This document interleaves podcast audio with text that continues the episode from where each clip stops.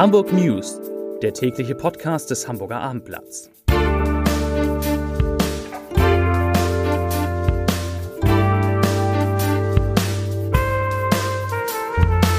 Hallo und herzlich willkommen. Mein Name ist Stefan Steinlein. In unserer kleinen Nachrichtensendung heute geht es um die spannenden Pläne des Discounters Lidl, bei denen der Hamburger Hafen eine Rolle spielt.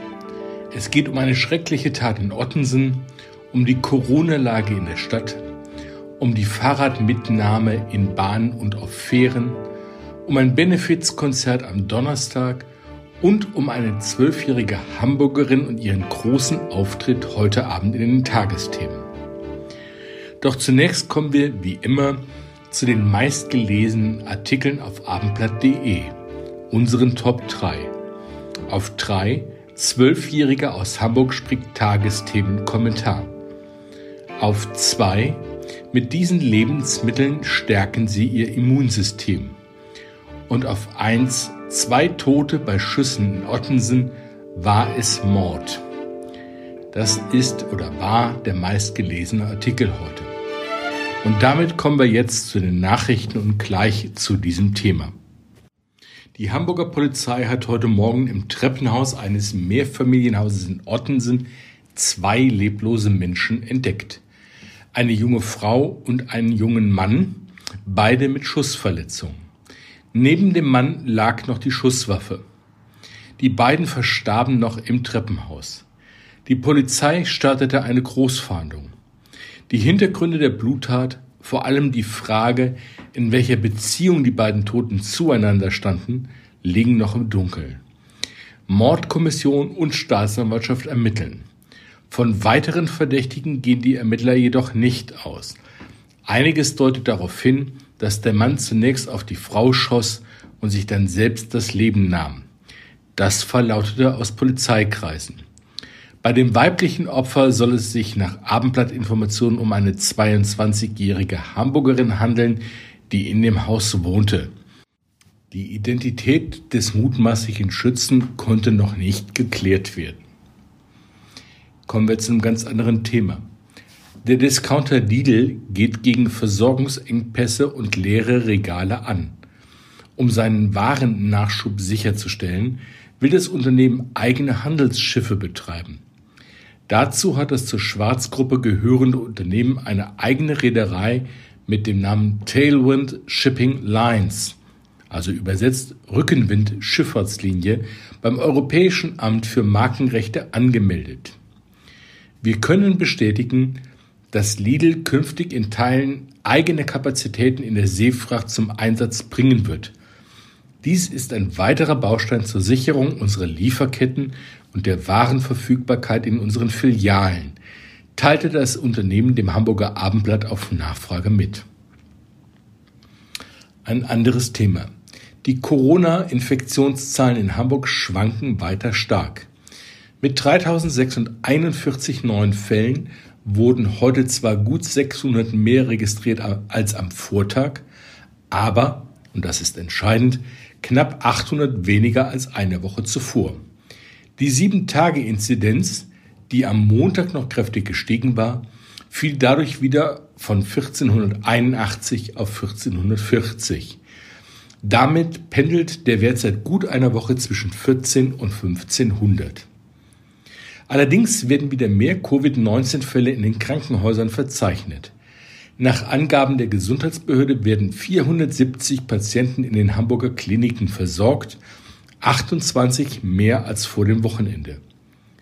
Darunter sind 42 Menschen, die so schwer erkrankt sind, dass sie auf Intensivstationen behandelt werden müssen. Die Fahrradmitnahme in U- und S-Bahnen und auf Fähren soll einfacher werden. Die Regierungsfraktion von SPD und Grünen planen zur nächsten Bürgerschaftssitzung, die ist am 13. April, einen gemeinsamen Antrag wonach es künftig mehr Platz für Räder in den öffentlichen Verkehrsmitteln geben soll. Auch die HVV-Fahrradkarte und die Sperrzeiten sollen überprüft werden. Bislang können HVV-Kunden ihre Räder morgens zwischen 6 und 9 und nachmittags zwischen 16 und 18 Uhr nicht mit in die Bahn nehmen. Wer Rad fährt, das sagt Lars Pochnecht von der SPD, muss dieses gut mit Bahn und Fähre kombinieren können. Dafür braucht es auch die Möglichkeit, das eigene Rad in den U- und S-Bahnen sowie auf den Fähren besser mitnehmen zu können. Es geht weiter in den Themen. All Hands on Deck geht in die dritte Runde. Nach zwei erfolgreichen Spendenmarathons spielen an diesem Donnerstag wieder Dutzende bekannte Musiker und Nachwuchskünstler ein mehrstündiges Konzert, um so Spenden für die durch die Corona-Krise gebeutelte Kulturbranche zu sammeln. Angekündigt haben sich unter anderem die Künstler Revolverheld, Bosse und Alligator. Der Spendenmarathon geht dieses Mal in Tim Melzers Bullerei über die Bühne. Hinter dem Livestream steckt das Projekt All Hands on Deck. Das hat im vergangenen Jahr schon zweimal, einmal im Mai und einmal im Dezember, erfolgreich Spendenkonzerte veranstaltet. Bei den beiden Konzerten wurden mehr als 250.000 Euro Spenden für existenzgefährdete Musiker und Konzertmitarbeiter gesammelt. All Hands on Deck wird am Donnerstag wieder kostenlos und live ab 17 Uhr von Amazon Music auf twitch.tv, also twitch.tv übertragen. Kommen wir zu unserem letzten Thema. Eine Zwölfjährige präsentiert heute Abend den traditionellen Kommentar in der ARD Hauptnachrichtensendung Tagesthemen. Die Zwölfjährige kommt aus Hamburg, sie heißt Ella und geht in die sechste Klasse. Und sie spricht anlässlich von 30 Jahren UN-Kinderrechtskonvention und sagt ihre Meinung zu diesem Thema. Laut NDR ist es das zweite Mal in der Geschichte der Tagesthemen, dass ein so junger Mensch den Kommentar spricht. Im Jahr 2007 hatte eine ebenfalls Zwölfjährige auch schon mal einen Meinungsbeitrag in den Tagesthemen gesprochen. Nach der Vorabaufzeichnung im Studio auf dem NDR-Gelände sagte Ella jetzt in dieser Woche, ich war sehr aufgeregt, sehr doll. Ich hatte die ganze Zeit das Gefühl, dass ich sehr rot bin, aber ich glaube, es ist ganz gut gelaufen. Dafür spricht jedenfalls auch, dass Ella für die Aufnahme nur einen Versuch brauchte und dann saß es. Wir wünschen Ihnen einen schönen Abend, machen Sie es gut und bis bald. Tschüss.